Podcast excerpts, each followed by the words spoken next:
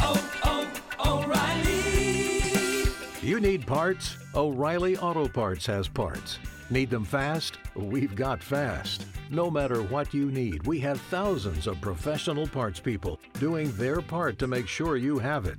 Product availability. Just one part that makes O'Reilly stand apart. The professional parts people. Oh, oh, oh, O'Reilly. Auto Parts.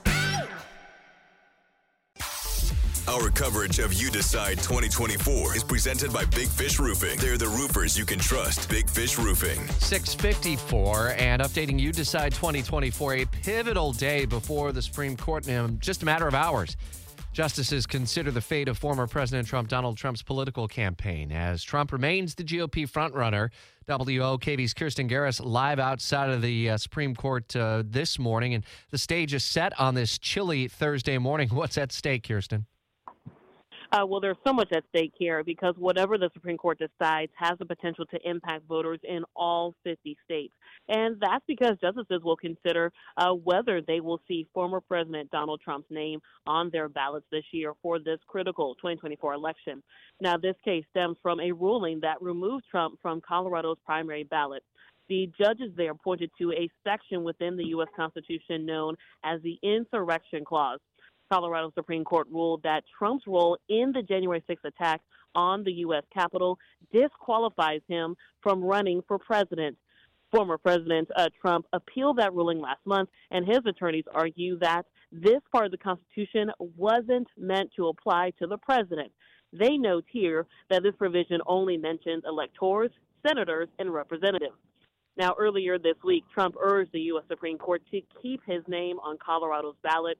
Uh, the former president claims that his challengers are pursuing, quote, an anti democratic legal case against him. Kirstin, to this point, with his other legal cases where Trump is a defendant, he has been there for many of the proceedings, as have his attorneys. Is it expected he's at the Supreme Court today?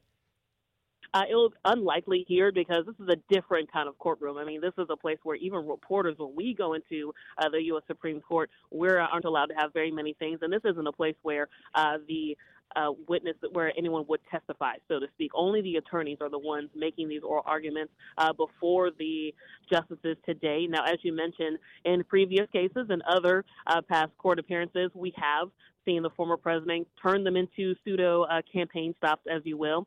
Uh, we do know at this point that uh, Mr. Trump will be heading to Nevada for the Republican caucus. That is happening today. He is uh, obviously expected to win that, so he's preparing for a victory party.